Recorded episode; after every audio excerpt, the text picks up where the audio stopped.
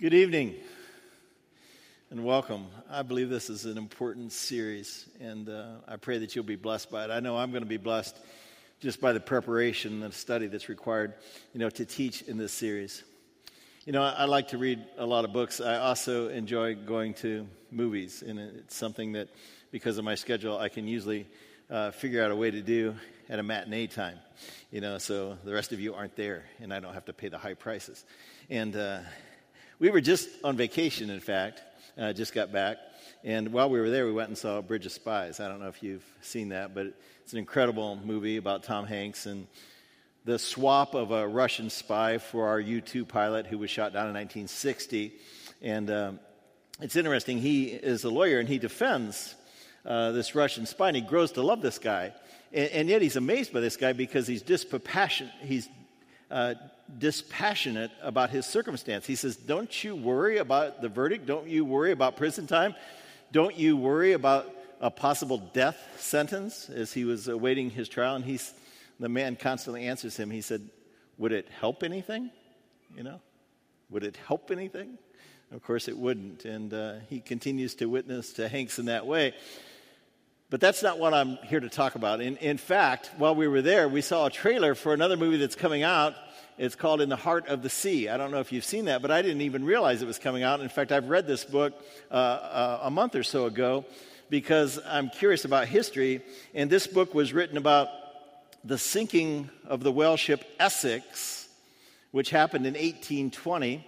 Uh, Herman Melville based his book Moby Dick, which is a novel, not a true historic account, in 1850 on the basis of this true account, which is the account of how a whale ship was actually sunk by an enraged sperm whale in the Pacific, 2,000 miles off the coast of South America. I was fascinated by the story, fascinated by the life of the people who did this. Uh, 80% of the whaling was done from an island called Nantucket, which is off the New England coast, and the whole island was geared towards whaling and uh, the blubber that was uh, boiled down into oil and how it powered you know, the world at that time. That was before petroleum was actually discovered, uh, the fuel oil that we use so much today.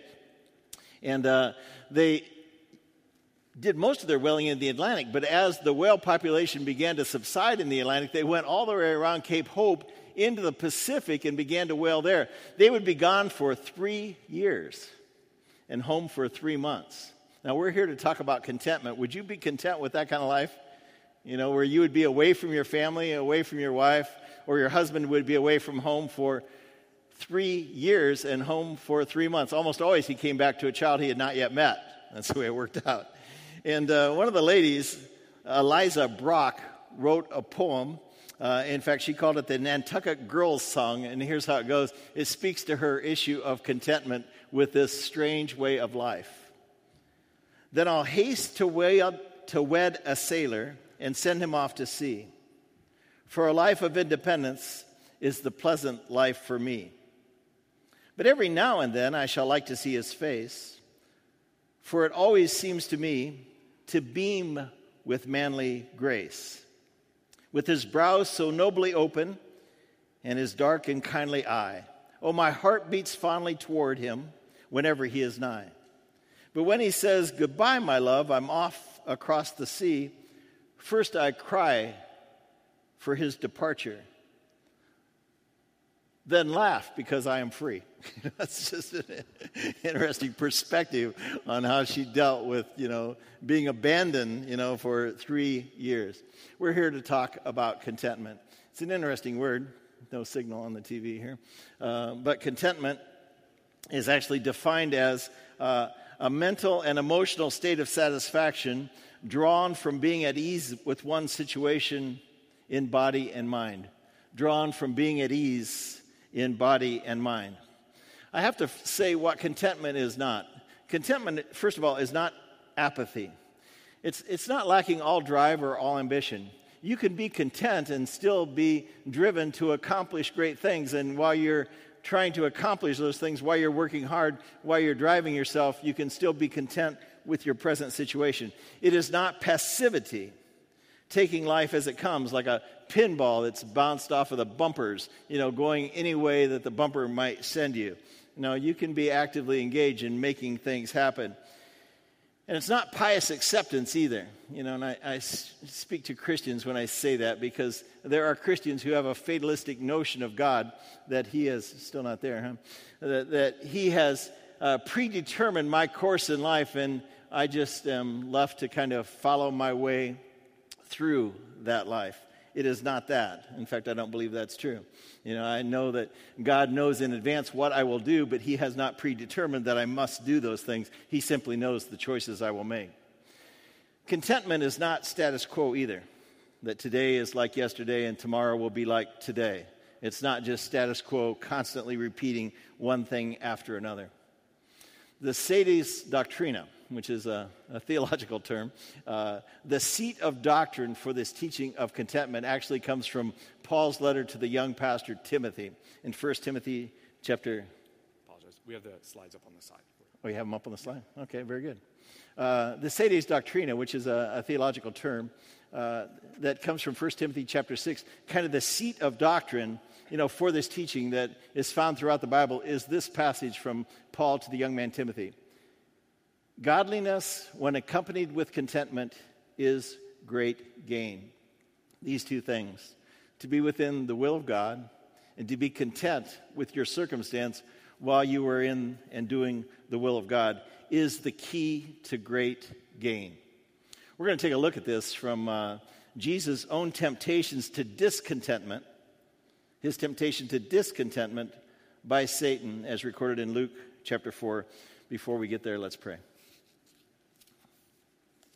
Lord, contentment is so huge, and, and uh, often we are tempted to be discontent with circumstance that we find ourselves in and frustrated by things that do not resolve.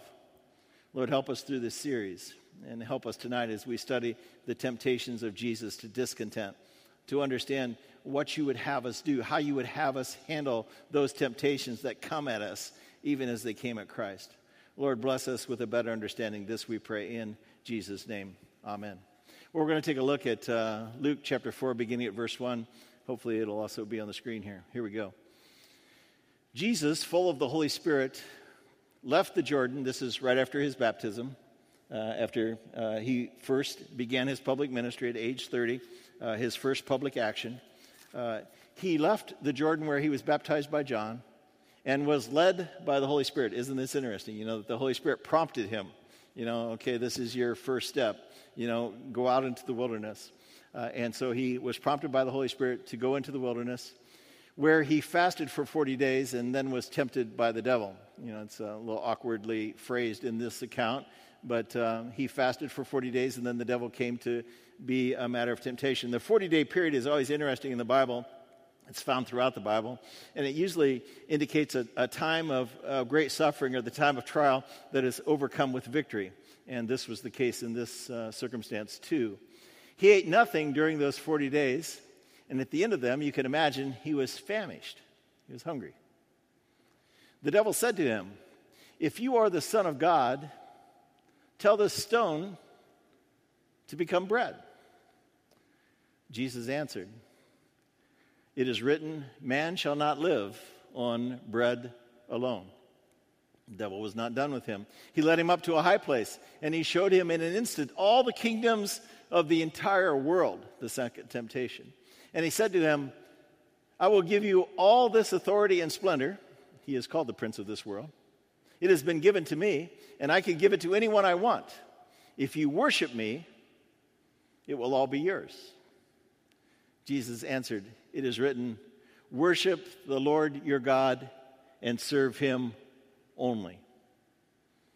The devil was still not finished, came a third time at him, as he often comes to us as well, led him to Jerusalem, and had him stand on the highest point of the temple wall. If you are the Son of God, he said, throw yourself down from here. It's a very high corner of the wall.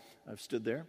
Uh, for it is written, He will command His angels concerning you to guard you carefully.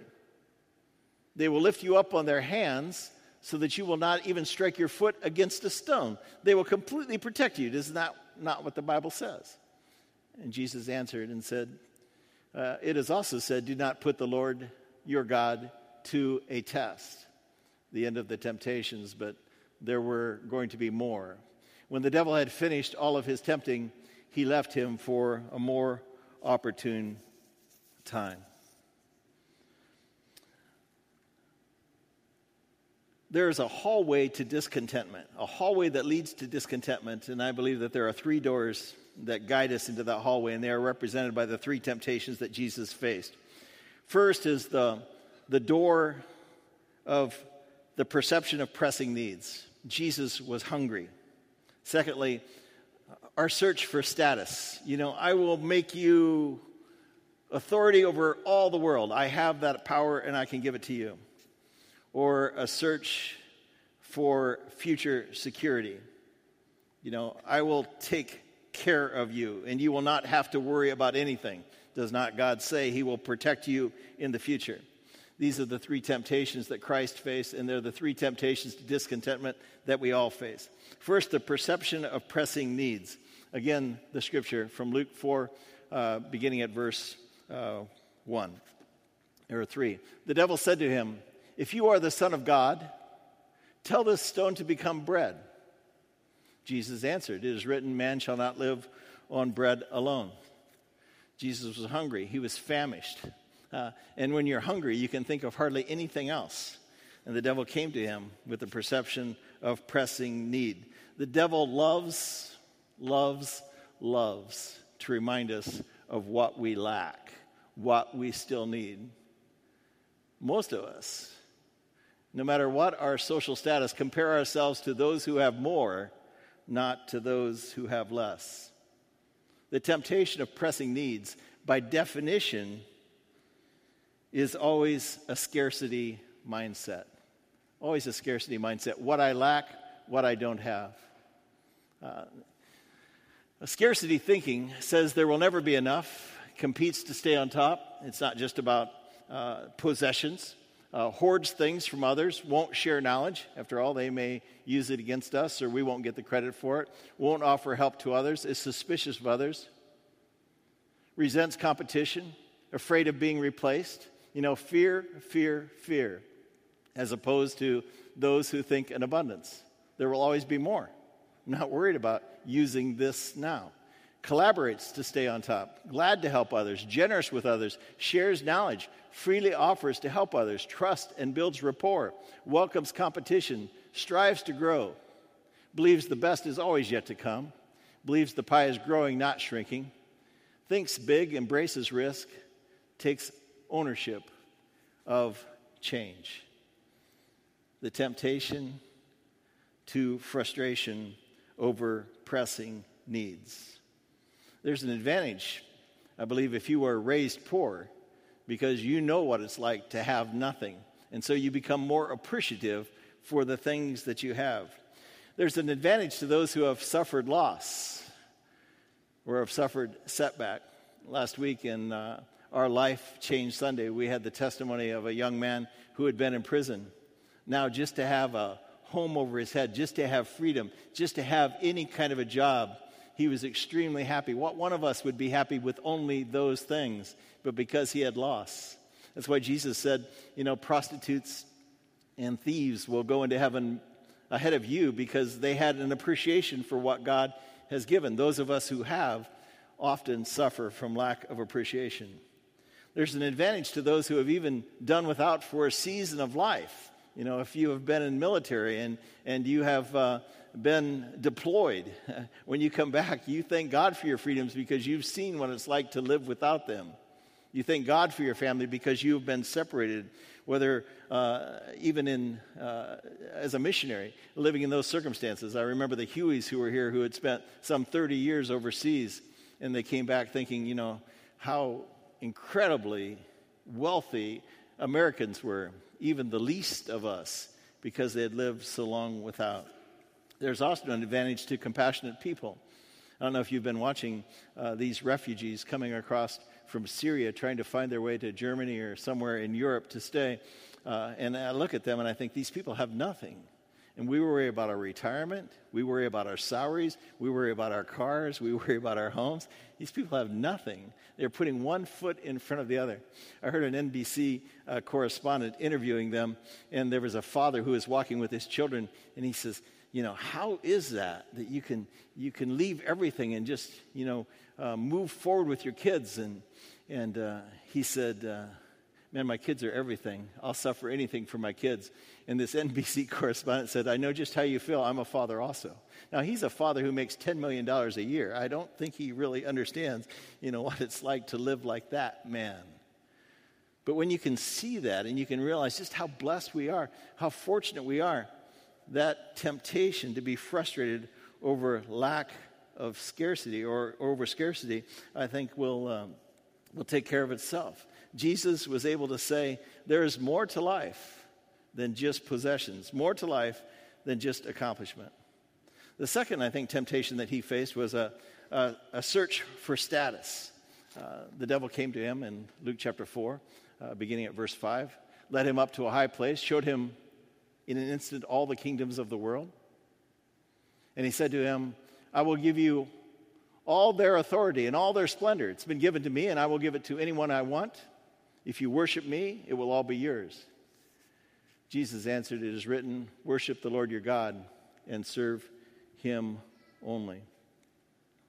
There's a reason that the first commandment is the first commandment, and it's not what you think. The first commandment, Thou shalt have no other gods before me. We often think about religion and we think about the commandments as what God demands of us, what God expects of us rather than what God wants to give us. Because God understands that if you know this and if you believe this, if you are squared away on this, if you have it right in your relationship with God, everything else will take care of itself. Jesus himself said, Seek first his kingdom and his righteousness, and everything else will take care of itself. Don't worry about tomorrow. Tomorrow will come and go of its own each day has trouble enough of its own. I think it's one of the biggest challenges that I've faced as a pastor, and I, I think it's probably my uh, greatest sense of failure that I've not been able to help people understand this that religion is not so much what God wants from you, what kind of behavior He expects from you, uh, but rather it, it's a great source, a wealth of information, a wealth of comfort, a wealth of reassurance if people understood that, we couldn't seat them all in our churches on the weekends. They would always be here, wanting more of what God wants to give them. Jesus said, in fact, you know, uh, being king of everything, having any other kind of authority, is not as significant as worshiping the Lord, who is the one who has all authority under heaven and under earth. The third door that leads to the hallway of discontentment is concern over future security. The devil came to tempt Jesus and took him up to a high pinnacle uh, on a temple, and he said, If you will cast yourself down from here, uh, won't the scriptures be fulfilled that says, He will command His angels concerning you to guard you carefully? They will lift you up on their hands so that you will not strike your foot even against a stone. Jesus said, Do not put the Lord your God to a test. There's an old axiom that says, Yesterday is history, tomorrow is a mystery, today is a present. That's why, or today is a gift. That's why they call it the present. No amount of shame, no amount of guilt can ever change what happened to you in the past or how you felt in the past. And it's equally true that no amount of worry can alter your future. No amount of shame can change what we have done in the past. And no amount of worry can alter our future. Corrie Ten Boom, who was the uh, great survivor of the Holocaust, uh, her family uh, uh took care of uh, Jewish people and were arrested for it uh, in Holland. Uh, her entire family uh, suffered death as a result of that, even her sister that she loved so much. And, and uh, she lived uh, to tell the story and became a, a worldwide uh, speaker of faith and how her faith sustained her through those times. She said, Worrying does not empty tomorrow of its troubles. All it achieves is emptying today of its strength. The paradox to me is that when it comes to worrying about the future, it seems to me that the more we have, the more we worry, rather than the less we worry. It would seem that the less we have, the more we worry, but that's not true. People who have little uh, don't often worry too much about the future. Uh, they've learned to live with that circumstance. But those of us who are blessed worry a great deal about it. And we think that someday, you know, we're going to be able to change it. We're going to be able to come, become generous people. We're going to be uh, confident people. We're going to be secure people. But as I've spent, you know, some 35 years in ministry, I find that that's simply not true. The more we have, the more we fear our loss. How you live now is really how you will live in the future. You have set the path, and it will not change no matter how much more you accomplish. So it's very, very important that you understand that God has provided for you in the past. He has provided for you even now and He will provide for you also in the future. There are three takeaways on this business of contentment that I'd like to share with you. Uh, first is this is that temptation itself is not a sin. Uh, Jesus did not sin by being tempted. It's not a weakness to be tempted. It's simply an opportunity to demonstrate faith. When temptation comes, uh, that you would question your pressing needs and, and what you don't have. It's an opportunity for you to demonstrate faith in God's provision. Man will not live by bread alone. When the devil comes and tempts you to concern yourself with status and recognition and accomplishment, it's an opportunity for you to say, you know, this is who I am. I'm God's child. What greater thing could I accomplish than that? I can't tell you in my own personal circumstance how many people have said to me, Steve, it's really important that when you retire, that you retire to something rather than just retire, as though what I do determines who I am. I'm not defined by what I do, I'm defined by my attitudes in life and by the opportunities that present themselves every day. So I don't find my title or my accomplishments to be the thing that most satisfies me. Temptation is not weakness, it's not sin, it's simply opportunity. When you know who you are, you know what you are not. When you know you are God's child, when you know that every day presents the opportunity to serve Him uh, by living out those qualities, by living out those values in your life, by helping others, uh, then you will find every day a sense of satisfaction, a sense of accomplishment, and a sense of security knowing that the Lord will always provide, as He has always provided. But when you place your hope on those things that can be lost, those things that can be taken away, those things that uh, can be eventually laid down, then you will never find the security that God intends. Finally, there is more to the Lord's Prayer than simply memory work. We pray, Our Father who art in heaven, holy be your name. Your kingdom come and your will be done on earth as it is in heaven. Our Father, the one in heaven, the one who has all authority, all power in heaven and on earth, the one who sent Jesus Christ to save me. Holy be your name. Not just in the world, your name is holy indeed without my prayer, but let me keep it holy. Let me honor it in my life. And let me do your will on earth as it's done in heaven. That is the key uh, to contentment. Not other things, but just to be God's person doing God's things in your life. You finally ask, have to ask yourself, you know, is your purpose driving your ambition? Or is your ambition driving your purpose? Let me pray. Lord, we ask that you would uh, bless us with a sense.